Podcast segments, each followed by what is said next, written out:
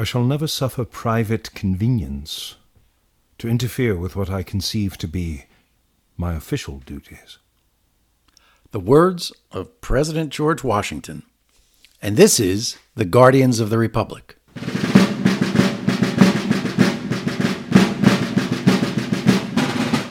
Hello, I'm Patrick Murray from the Monmouth University Poll, and my co host is Ian Kahn from the TV series Turn Washington Spies. On this episode of the podcast, we look at the challenges facing the Republic this week. We'll look at the coronavirus and how it is affecting our nation and the world, and we will cover the presidential primary as well and wrap with our Guardian of the Week and some final thoughts. Please make sure to subscribe and give us a rating in your favorite podcast app. So, Patrick, uh, where do you see our challenges to the Republic this week? Well, I wanted to start with a gauntlet that you threw down uh, on Twitter. I guess it was uh, Thursday morning. This morning? Yep, this morning. Yeah, yep. We're we're doing this now at one o'clock, and I I woke up and I I, I don't typically do this on Twitter. No, you don't. Um, so uh, so what you you want to read it, or you want me to read it for you? I think I should probably read it. Um, Okay. So I, what I wrote was, and it was in response to a number of tweets that I had seen earlier that day from Bernie Sanders supporters. Who I, I'm going to remind everyone again that I voted for Bernie Sanders in 2016. Uh, it's not that I don't know why I should make that public, but I, I think it's important to say I'm a Bernie. I like Bernie Sanders. I, there are things about Bernie Sanders that I think are fantastic but there were a number of the Bernie supporters who were basically saying, "Yeah, you're on your own now. You know, good luck, Democrats. I'm out, or I'm voting for Trump." And so I, I wrote something, and I, I have to admit, I don't know if you caught this when I wrote it, but let me be absolutely clear. You were staying at home in 2020 these last weeks because you stayed at home in 2016. Now, I did take a line of Bernie Sanders, right? Let me be absolutely clear. And that's what I had in my mind. Because I mm-hmm. like when he says that. Because when you say, let me be absolutely clear, you're, you're being, you know, he's like, listen carefully. And what I'm saying is, you, you I'm going to repeat it again. You are staying at home in 2020 these last weeks because you stayed at home in 2016. Now, what ended up happening was I got a number of different responses. A number of people liked the tweet. There were some retweets. And then I got some really angry responses to the tweet, basically saying, you don't know what you're talking about. Largely, I think, from Trump fans, uh, Trump supporters, um, who said, well, wh- where, where do you get off saying that? And my response wasn't, you know, I, I, it, it's unusual. I don't typically stay in the world where um, where I fight back at people or have people coming at me. Um, and so uh, one one person wrote to me uh, something to the effect of, "You're saying that if everyone, if if anyone was the president, we would be in this situation, aren't you? You know, isn't that the truth?" And what I wrote back was, "No, that's fair, but what I'm suggesting is that had we a president who had brought the world together in January, who had kept ties with our allies, a worldwide effort could have stemmed this issue. Without that effort, yes, we would need to do what we're doing now. And President Obama were the president at this time. If in December, if the CDC was still operating in China and we had notification that this was what was going on in December and the, the alarm bells were started ringing then, how might a different president have moved forward with this process? And I said, this is in my imagination. In early January, what would have happened is President Obama may have reached out to President Macron and, and President Merkel and said, okay, we've got a real problem on our hands. How are we going to handle that?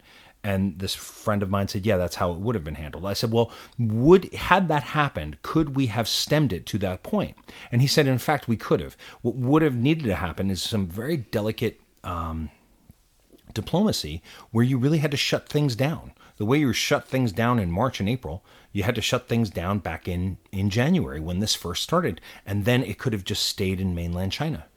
Um, and it would have taken American leadership to pull that off because China is such a strong uh, global power. And, the only one who could do that really start that process was America. And I just keep thinking back to when President Trump um, pushed past that other leader, I think it was like three years ago, where he wanted to get to the front of the line. And that's not the kind of style that President Trump deals from. Well, our only other option here, and again, this is all hypothetical, would have been Hillary Clinton.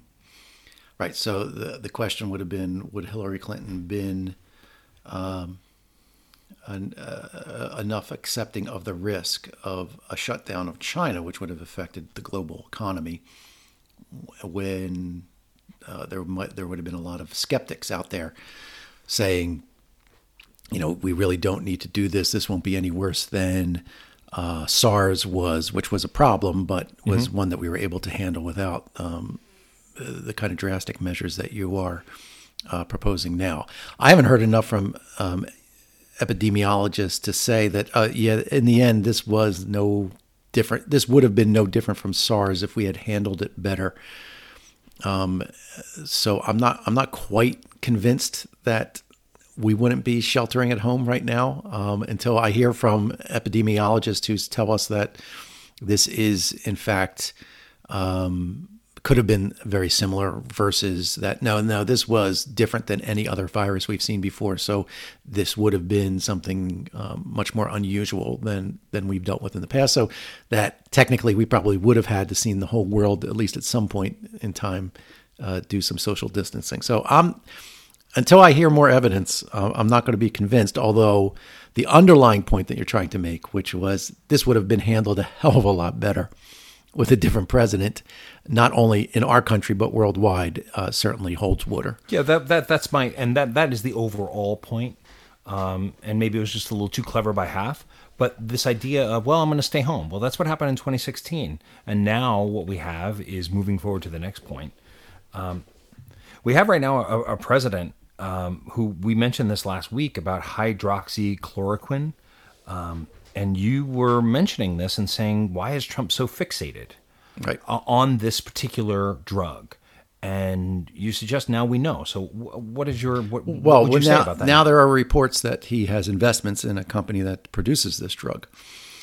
Um, so he has financial interest there. How is it so, possible that someone could be so short-sighted to to to think that it's more important to make the extra, I don't know, even ten million dollars to do that? it it it seems bizarre to me. Does it to you? Well, uh, for a normal person, yes. For for Donald Trump, I mean, all bets are off if we're if you want to ask these kinds of rational questions. I mean, he makes more sense than, than a lot of others. How about uh, Kelly Loeffler from from Georgia? The senator, right? Who who yeah. she she she found out about this beforehand. She uh, then went and sold stocks, uh, you know, with with the knowledge that uh, stock exchange. Her husband is the head of, um, head of the New York Stock Exchange. New York Stock Exchange, right? Right. So and then it was, you know, so what's she doing to make up for this right now? She's giving back the money, or she's she's liquidating her stocks now. Right. As the market goes back up at least in the dead cat bounce that we're experiencing over the course of the last couple of days. Perhaps i mean maybe maybe the with the fed giving 2.3 trillion dollars i mean you know the, it's it's a lot of artificial. Like 6.6 million people again today uh, apply for unemployment and the market goes up by 600 points. Yeah. It it's you had a, you had a good analogy for her actions and i can't remember what it was now that now she's uh, you know saying oh oh so oh I, I, it's something I read. I it wasn't mine. Um but it was as if she shoplifted she got caught and she said well I'll give it back. So we're we're all good right? We good? Um and no no we're, we're we're not good. Uh it it isn't good. Um, and, and back to the hyd- hydroxychloroquine because I had to really learn how to say that. There was a very uh, a huge moment I thought this week uh, when um, at one of the press brief, one of the press briefings, the president, uh, Dr. Fauci, was out and was being asked a question about hydroxychloroquine, and President Trump stepped in front of the lectern and said he doesn't need to answer this. I've answered this 15 times. You don't need to answer this question, and and basically turned to Dr. Fauci and was like, "Don't answer this question," which is shocking it's a it's a shocking situation. It's, people say we should acknowledge the fact that this is not normal. This is just isn't normal. And if I will say this, if President Clinton, if Hillary Clinton were the president during this time, I, I, I don't believe, I do believe that she would have been able to keep her allies and keep the the world moving towards a positive goal, which is what America has done since the Second World War as one of the as the superpower of the planet. And without that in that position, it ain't going to happen. You would expect that even as partisan as, as our nation has become, uh, and it would still be partisan, uh, deeply partisan divided if she had been president, that she would be more trusted on this issue than, than Donald Trump is. Uh, And in fact, you know, Dr. Fauci, we're going to talk more about polling around COVID in a bit, but I just wanted to point out, you know, one of the questions in our Monmouth University poll that was released on Wednesday was just off the top of your head, which public official do you trust most? Who do you trust most on this? Uh, Anthony Fauci, 35% just named him off the top of our head, far and away uh, the top person that was named. In fact, Andrew Cuomo at 23%, the New York governor, beats out Donald Trump at 20%. Uh, that's how far down. And usually you would see the president at or near the top of that list, mm-hmm. regardless of who the president is and regardless of the nature. And that's just how bad it's become. Is that so? So and and and Trump makes it worse on himself because he keeps pushing, you know, pushing Fauci to the side. You're push pushing the most trusted person because that person is stealing his limelight stealing his message without realizing the more that you put that person up front and show that you're supporting that person, the more likely you are to get uh, people on your side to to to sw- swing uh, the public towards you. Uh, but Donald Trump is is incapable or unwilling to capitalize on this moment. Well, uh, there are other things that are causing him challenges in, in building trust. The firing of the Inspector General Michael Atkinson this past week, who was supposed to be watching over the two trillion dollars. I believe that is it was Atkinson. I mean, Atkinson was the the inspector general for the Ukraine situation. We right. he, that. he was the one who turned the call over to Congress. The whistleblower it took, yeah. turned the whistleblower over to Congress and did it the right way. But is maybe you can answer this? I, I, am not sure. Is Atkinson also the person who was responsible for the two trillion dollars that no, was I, going? Is that someone else who I think that's I think that's somebody else. Yes, he, well, he, also he, fired, he also fired a whole host of, of inspector generals because there's the the inspector general in uh, the Justice Department. Then each individual agency has its own inspector general, and he's just like it sounds like he's firing a whole. So there's somebody who's guarding the hen house, right? In in in this metaphor, and the fox is standing outside, but there's somebody guarding the hen house. And now what you're basically saying is the, the hen house is not guarded anymore. Yep. When you get rid of the inspector generals. Yes. And, and and it was barely guarded to begin with. That what does that problem. do to a, to to a democratic republic? Well, it undermines it because remember the the, the whole idea of a a democratic system of government is that there are checks and balances, and those checks and balances exist at, at so many different levels. Uh, you know that's why our our government is supposed to move slowly. That's why you don't get the a revolutionary movement that many of those Bernie Sanders supporters that you were responding to are demanding all or nothing is because if if you go to an all or nothing, then trust in the process breaks down. And once, once trust in the process breaks down, then you no longer have a democracy. I mean, you just are opening it up for an autocratic system of government. Chuck Grassley, who was a big whistleblower uh, backer, right? That's one of his things. And uh, he voted to acquit President Trump, right? And there was some thought that he would at least want to hear the evidence in the trial, which we never did here. Well, Chuck Grassley came out this week and wrote a, a strongly worded letter to President Trump about General Michael Atkinson's, the Inspector General Michael Atkinson's firing sort of saying, yeah, we can't, we need an explanation as to why. There's supposed to be 30 days, there's supposed to be notice to Congress. None of that happened. And we need to know why you're firing this person who, by all accounts, did their job properly. That's a it's a great example uh, in terms of Grassley and what he did with this and what he did with um, the impeachment. Is that there are folks out there who are still operating in this fantasy world that everything is normal and under normal circumstances, yeah, the Senate senator, the head of the Judiciary Committee, would send off that that that letter, uh, would ask for uh, would ask for an explanation, would be able to parade uh, uh, officials from the White House in front of the Senate Judiciary Committee, get an answer, and probably change what was going on. And he's Grassley is still operating as if that is still the system. I think you know herein lies the problem is that they just are not they just don't want to face the reality that that there this threat is is viral to use the current term.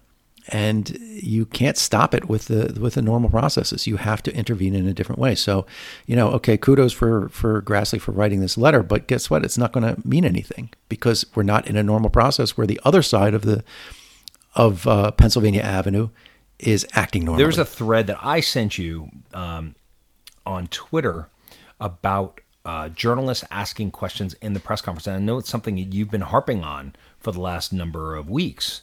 Um, you want to go into that a little bit because it, it's interesting stuff. Yeah, and unfortunately, I don't have the thread in front of me, and I, so I can't credit. if you can dig Seth it up, Seth Abramson. Seth I wanna say Abramson. it's- Thank you. I want to say it's Seth Abramson. He's got it. That's who it was. Uh, so, uh, you know, a journalist himself. Uh, I've been critical of the White House press corps uh, throughout the entire Trump administration uh, because they, they really aren't calling him on it. In fact, uh, if I can dive, uh, go off on a tangent for a second here. We just found out that CNN, uh, Mike Pence is not allowing any of the medical experts from the COVID task force to appear on CNN because CNN will no longer carry Trump's part of the press briefings every day. They'll carry the medical experts, but they won't carry Trump. Good for them. Um, so I suggested that maybe another alternative to this, if they want to get these experts on individually, is uh, show Trump, but have real experts on, not their usual talking heads, not the talking heads that they have under contract, but true experts who can respond to Trump on split screen in real time anytime he says something that's false. So that's one um, one of my uh, suggestions there. But in terms of what Seth Abramson was saying, he's saying the problem with the press is that th- in journalism you're you are trained to to phrase a question with a with a piece of context information and then ask your question. And he says the thing is, you enable Trump to then step in and answer your question on the context that you gave. Yep. He can he can interrupt you because you've you know basically the journalist questions are two thoughts. Let me set up the context. Now let me ask the question. And what he's saying is that if you just ask a question, you can't get interrupted. But if you ask, say, make a statement and then ask a question, Trump can interrupt you at the end of the statement and not look like he's stopping you, and then answer whatever he wants. So if you say, "This is what's going on in China," then you never get to your question because Trump can then sim- uh, interrupt and just start talking about, well, China is horrible or ch- whatever he wants to say about China. Sure. He can go off on his own tangent. So what he's saying is journalists are are just being, you know, basically uh, fooled here into thinking that that they're being able to ask a question. And he said he suggests there are a number of different ways to ask questions. Um, the one that I like the best is is the legal one which is basically using a cross examination technique that litigators use, which saying, here's the statement, agree or disagree. Um, that you that your question is the statement. Um, so, but but the point that I that I think I thought he hit on really well is that the problem that journalists haven't figured out yet is that their old mode of asking questions, which was the setup and then the question, doesn't work with Donald Trump because he's very good at just using the, best. setup. So good. But that's the key. That's the key to everything in the in a COVID nineteen world and in a Trump world. It's the people and the companies that are going to be nimble enough to make adjustments to what the current situation is that are going to thrive. If you are a journalist and you're asking questions as if you were talking to Ronald Reagan or George H.W. Bush, Bill Clinton, Barack Obama, or George W. Bush, you're doing it wrong because you have to put the president into a situation where he has to answer the question, or if he's not answering the question, it's clear that he's not answering the question. And how to do that without, you know, I don't think it's so bad uh, to raise the ire of the president. The question is, how come people don't ever come back at the president? Right. Can you answer me this, Patrick? If someone, if he says, you're a disgrace, you're a disgrace, what stops a journalist from saying, is it not disgraceful to lie to the American people, sir? Yeah. Is that is that inappropriate? Yeah, is that, that- will that keep you out of the press room? Is that why people don't do that? Yeah, it will keep you out of the press room, uh, in this administration in particular, uh, and it's because that they're just they're still trying to abide by this their their old rules of engagement, and this is the same thing with uh, Chuck Grassley. This is the same thing. It's just that they don't grasp how different this context is, and They need to make an adjustment. Yes, They need to make an adjustment. And Jonathan Karl, I want to talk about Jonathan Karl just for a minute. Jonathan Karl has been around for a really long time. he's uh, from ABC, And right? when yes, and when President Trump said you're never going to make it, it's first of all it's just mean. It's just rude, just rude. And you know what? Jonathan Karl's at the top of his field. He's the he is the White House press correspondent for ABC News. He's also the head of the White House press corps. Um, you know, it's it's uh, I don't I don't think that just because you have power, you should be allowed to be so rude. And if someone is that rude, why someone can't be rude back and say, is it not disgraceful that you've lied?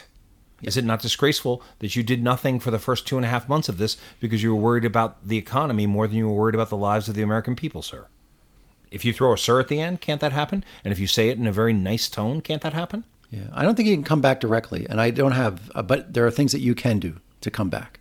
Okay. Yeah. So I and I think they do. I, I yeah, and I do think that they're not prepared to do that um, because what happens is this is the same. Trump will change the the way that he's answering the question based on the information that you set up, and that what we've seen is, is reporters who have tried to come back at him end up getting caught up in the context that Trump then created rather than being able to command the situation themselves by getting back to their question. The art of war, Lao Tzu, the art of war.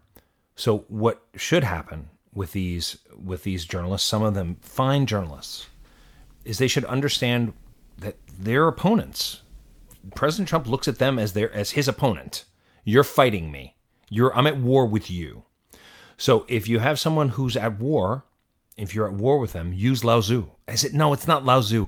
I said this on the air, and then a friend of mine called me up and called me an idiot, and they were right. It's not. I'm to look it up and say who who wrote the Art of War. It's worth it because I've done this wrong. The Art of Sun Tzu. Oh, so much better. To, Sun Tzu. It's Sun Tzu. It's not.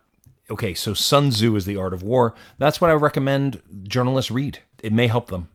We want to talk about the Queen right now. You have some thoughts about the Queen. Uh, yes, uh, because let's let's end this with something. You know, we're talking about world leaders here, and something a, a little bit more positive. But the Queen made a rare televised uh, speech. It was only four minutes, but it's rare. Rare. I think she's only done this uh, a few other times. She did it when Princess Diana died. Um, she does it every Christmas. She has a Christmas message, but this was one of the special messages that, that happens rarely.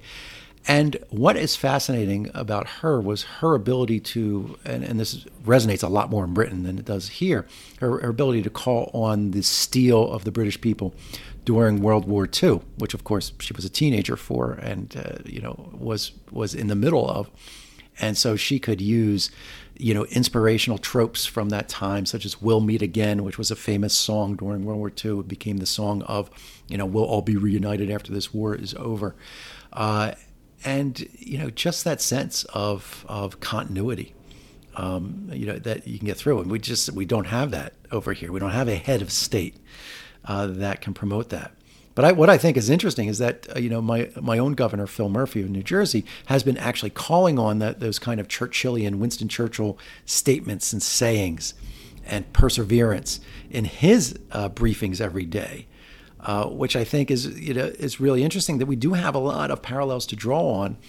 And one of the things that, that I really found most interesting, I was watching it one day. Uh, Senator Cory Booker was on with him during one of these briefings, and he said, you know, he said to the governor, he said, "I really appreciate you bringing up all these things about uh, Winston Churchill because he's inspirational, but also bring up all the things that happened here in, this country, and particularly here in New Jersey. And one of the things that he brought up was uh, the the perseverance and and uh, survival of Washington's army during the worst winters and the smallpox uh, rampage and all these other things that happened uh, here during the Revolutionary War as one of the things. I, I, thought that was really interesting considering what you and I talk about every week. And my my my friend, uh, my historical advisor on turn, Daniel Shippey of the Breeds Hill Institute, just this past week. Uh, I commend this to everybody to to take a look, find it on Facebook. Breeds Hill Institute did a three minute video as General Washington during the time of Valley Forge, comparing the situation in America today to the situation for the Continental Army during Valley Forge.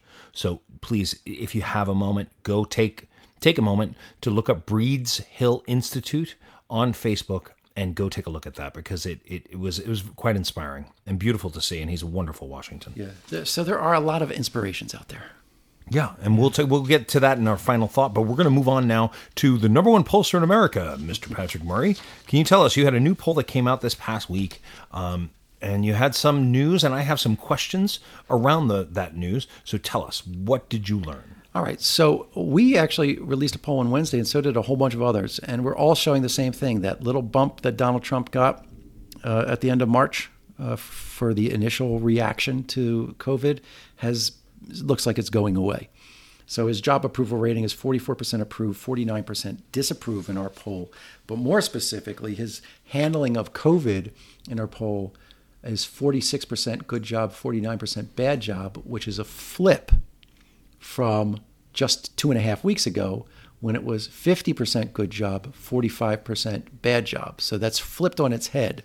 And as I said at the time, I think the initial bump that we got for, for Donald Trump, which is nowhere near the bumps that the governors are getting, that uh, that the other world leaders are getting who are dealing with this, that any leader normally gets in a time of crisis because they're capable of understanding that they need to pull the, the country or their, their state together.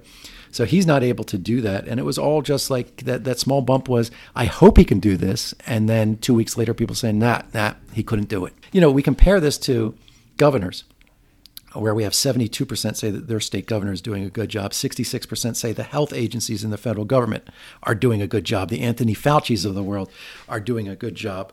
Uh, we even got uh, an increase, a slight increase in uh, the media doing a good job. It was uh, basically split 45% uh, said they were doing a good job, and it's uh, up a few points to 48% right now. So the media are starting to get a slightly better reviews on this as well. Uh, so that you know that's the, the, some of the key things. We're next week we're going to take a look at um, at the impact on people's daily lives and their emotional well being in, in, a poll that we're releasing then. But uh, this time we're, we're, finding that uh, you know that the the reaction to the federal response versus the state response is now just really really, really huge. 60% say that this, their state is acting appropriately in all the things that it's doing. That's unchanged from a month ago. Only 35% say the federal government is doing enough. That's down from 47%. So there's a state governments, you're doing a great job. You continue to do a great job. Federal government, eh, you might have, uh, you're mixed on whether you were doing a good job before, but now you're definitely not doing a good job. And in particular, you're not helping out the states enough.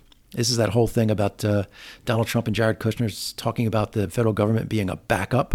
We talked about this last week. Like if you know, if, if one state, if, if if the Russian army or a Russian submarine fires on Seattle, Washington, does the Seattle National Guard respond to that? and the U.S. Army acts as a backup, or does it, is it the other way around? And in this COVID crisis, the public are saying this is the equivalent of that. The federal government needs to take the lead and not be the backup.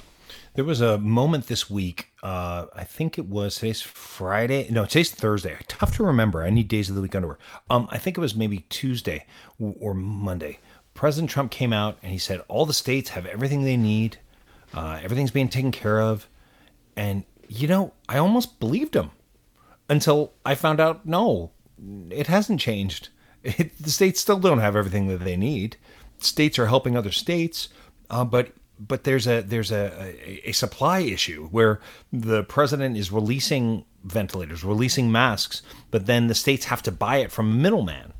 So it's all weird business. Now there was also a CNN there's also poll. also there's a lot of states that are reporting states and localities that are reporting that they had a bid in, and, and Cuomo's talked about this a lot. They actually had yep. a bid in for buying equipment, and then when they went to finalize the purchase, it was gone because the federal government had bought it out from underneath them. So you're, telling the states go out and do this, and then you're under. I have all right. I've got one more poll I want to talk about. Um, it's the Lincoln Project, um, which is a former. It's a Republican group that's against Trump, Never Trumpers. Uh, Steve Schmidt. Uh, Rick Wilson, you know, it's a interesting group, and they said Trump's worst nightmare is Republican voters turning against him. It's happening, and it says here in this poll, um, 40% of 2016 Trump voters say the president did not take the coronavirus seriously enough early in the process, uh, pro- crisis, up 17 points since early last week. Uh, 66% of independents and 66% of Americans say the same, a 10 point increase from last week. 53% of Trump voters say Trump got it about right initially, down seven points, and 1% say he overreacted. I reached out to you about this, and you said, yeah, it's not going to change anything. Do you still feel that way? Uh, as of right now, I do. So let me get a couple things. One, the, the Lincoln Project, interesting uh, group of guys. I think they just all endorsed Joe Biden after Bernie Sanders pulled out. They came out and, and endorsed him, um, if I'm not mistaken. Uh, but the poll that they're citing is not their poll. It is actually a Democratic poll. It's a, a poll by an organization called Navigator, which is uh, actually made up of two Democratic firms.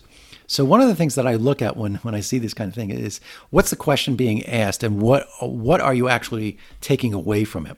So the question is, are you uh, uh, did did Donald Trump take it seriously enough early in the crisis? All right. And so among Trump voters, that went up from 23%, because they're, they're polling every day, it went up from 23% in late March to 40% now. So it's jumped up.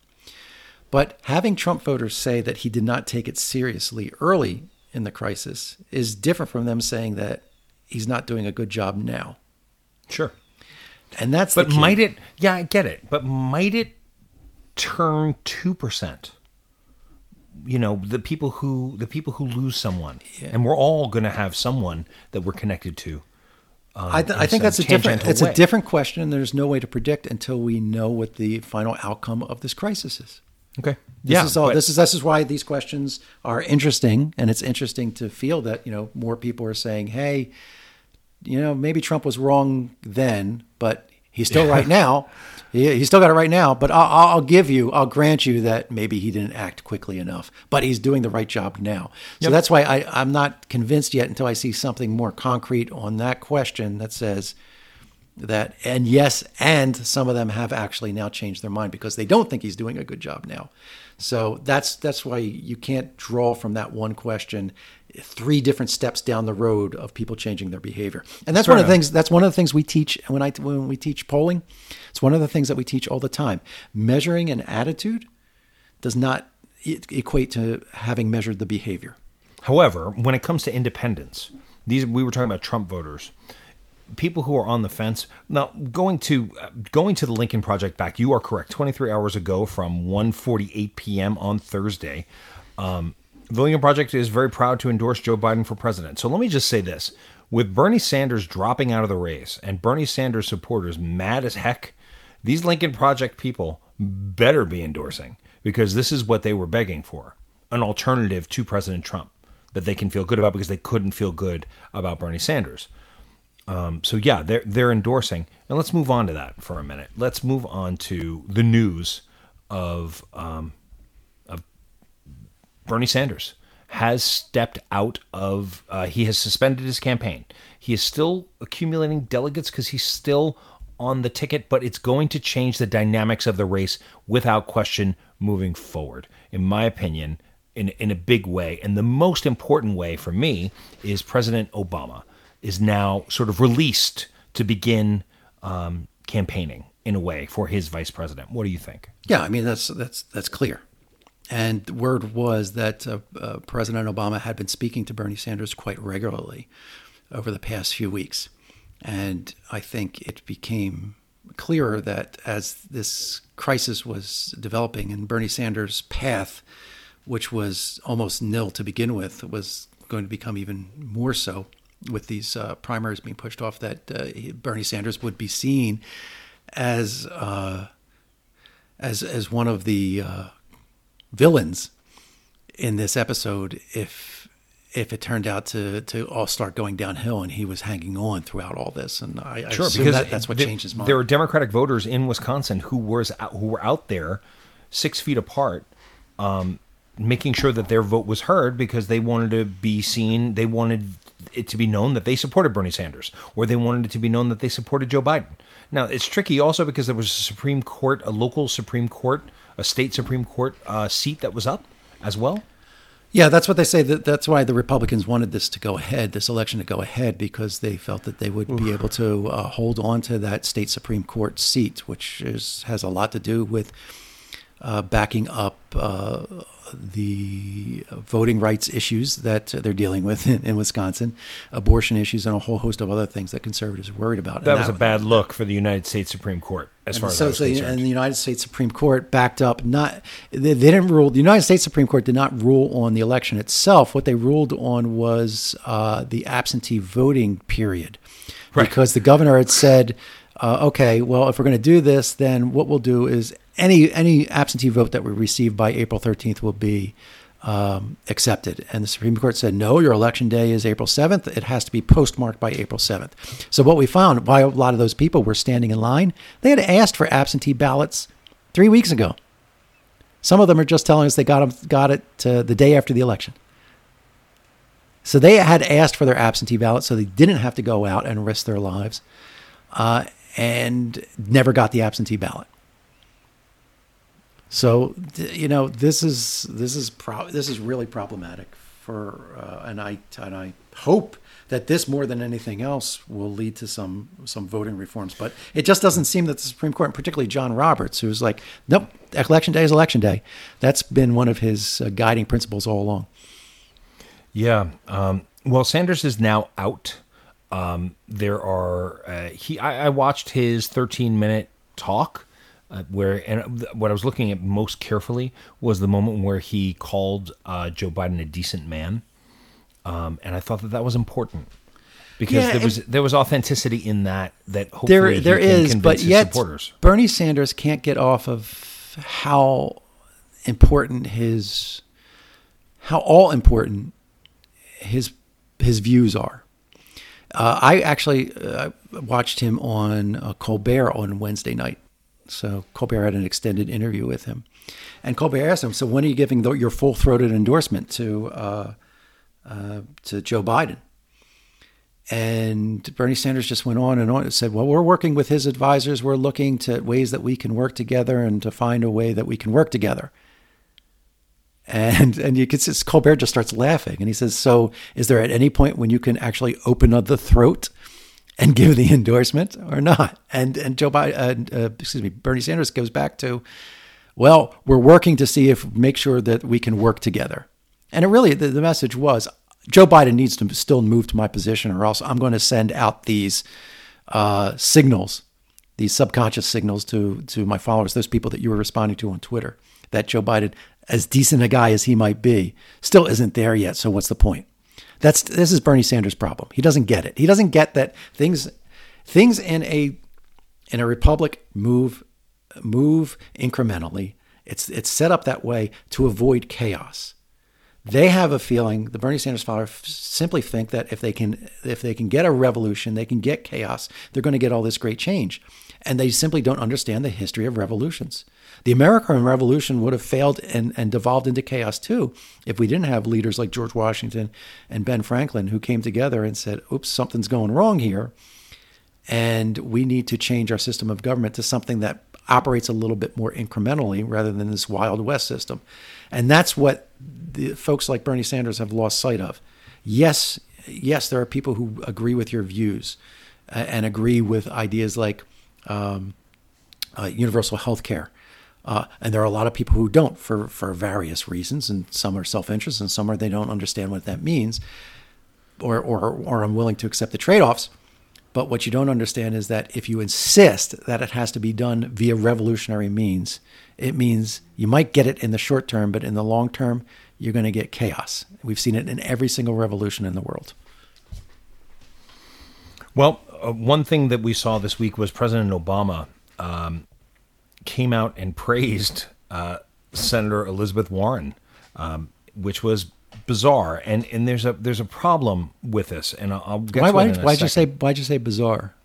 Well, because President Obama does not comment on people in this way.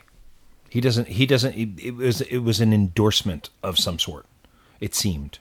Uh, and almost suggested, and there's a, there's there's a fly in the ointment. I don't use that expression, but it just did. There's a fly in the ointment, though, which is because what it suggested to me originally, before I looked into it deeper, was that Obama was floating the idea of Senator Warren being the vice president, uh, vice presidential candidate for for Joe Biden. Here's the problem: Charlie Baker is the governor of Massachusetts. Charlie Baker is a Republican. If Elizabeth Warren became the vice president of the United States, that seat would become vacant, and Charlie Baker would, unless something magnificently weird happens, would put a Republican in that seat. So, though Elizabeth Warren might be the right person for the job, the way I think Sherrod Brown would be the right person for the job, um, a great person for the job, how how could Biden choose somebody and then lose the Senate seat along the way? It seems unreasonable. That he might do that. So I, I don't quite understand why President Obama would come out and say this. Do you? I didn't view it as anything other than, uh, I mean, she made a strong statement about uh, the oversight that's needed for uh, for for this aid that's going out uh, around the pandemic for the, the stimulus package. Uh, but um, yeah, I don't know. I don't know. Um, my understanding though in Massachusetts is that they're, although they might have changed what they've done, is that they they, they require a special election at some point. They can rep- they can appoint somebody temporarily. in Massachusetts. And how long would that would that temporarily? Uh, I think less than five months because they still have to call an election. and Warren isn't up for reelection until 2022, I believe. So if that, I guess that it would be possible. Then you could see, but I mean, it would it would it would be it would be a tough five months. But that was the only. I mean, it, this is my this was my process. My thought process originally was, oh my god, they're going to go with Warren. Makes a lot of sense. She's going to be very strong. She's a female. Maybe she can help bring some of the Bernie supporters over, even though Bernie supporters are angry at Elizabeth Warren for not coalescing behind Bernie but then I got bugabooed with the fly in the ointment with uh, with the Senate, you know, with with the Senate seat from Massachusetts. But we'll see about that, and maybe we'll do a little bit more research before we go into next week. Let's move on now to our Guardian of the Week. You proposed us a, a really interesting Guardian, which I fully support. yeah, so What'd you go with? I think we need to acknowledge uh, the the workers in grocery stores and Yeah. who are delivering food, uh, who are in many ways making, uh, many cases making minimum wage, but putting themselves on the front line. And there's a story in particular, uh, Leilani Jordan, who was a grocery worker. She has she had cerebral palsy, and just felt that she needed to go into work, and in order so that senior citizens could get the food that they needed, could get what they needed, and she ended up get, catching the coronavirus and dying from it. Um, now that might be an extreme example, but we have many examples of people uh, who are just uh, being courageous simply because they need to feed their family by having the job, and they're putting themselves on the front lines and doing this. And in some cases, uh, you know, m- many cases, their employers are stepping up to the plate and providing them with the kind of protections that they c- can give in this situation. Plexiglass barriers and the, the hand washing facilities and being able to distance yourselves. But other employers are not stepping up uh, and making sure that that this that their workplace is as safe as possible and these people are out there making sure that the rest of us can eat and so I think that you know we need to acknowledge them as as true guardians. I mean, we would not be surviving without them doing their job right now. It's true. And to add on to that, again, just the healthcare workers who every night at 7 p.m., my family and I go out on our little balcony and we yell and scream and cheer for them. And it's a great feeling of um, appreciation for he- the hero, our modern day heroes. They were like the firemen who went up into the buildings on 9 11. I mean, it- it's a similar, it's similar. You know, you don't know every time you go into work whether you're going to catch this um, this virus.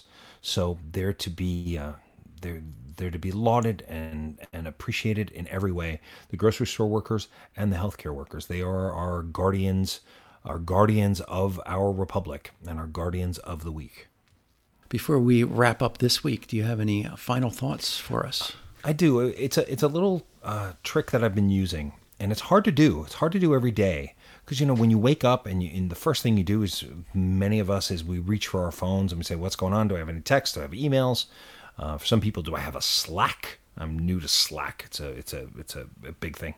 Um, and what I what I've been doing is trying to find three moments of um, of grace before I pick up that phone three moments of gratitude, finding three things to be grateful for. For me, it's pretty simple um, the health of my children and my wife and myself, and that we have enough food to eat.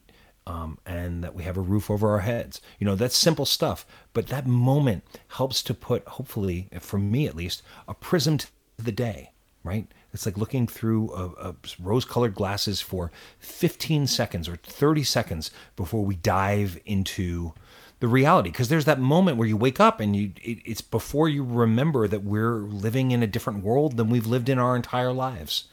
So a, a solve to that, just a small solve, is this moment of uh, of gratitude, of three minutes of gratitude. Not even three minutes, three specific things that I can find to be grateful for, and it does help. It does help. a great uh, meditative word of advice there. All right, so that's it for this week's edition of Guardians of the Republic. If you have any comments or thoughts for the show, please reach out to us on Twitter at GuardiansOTR. And please remember to subscribe to get the latest episodes on your favorite podcast app. Please give us a rating. Tell your friends and family. If you enjoy the show, they'll enjoy the show. And we would love to have as many listeners as we can to start getting these ideas out into the world and into our country. Also, check out our website at guardians republic.com. Thanks for joining us, and we'll be back with a new episode next week. We'll see you then.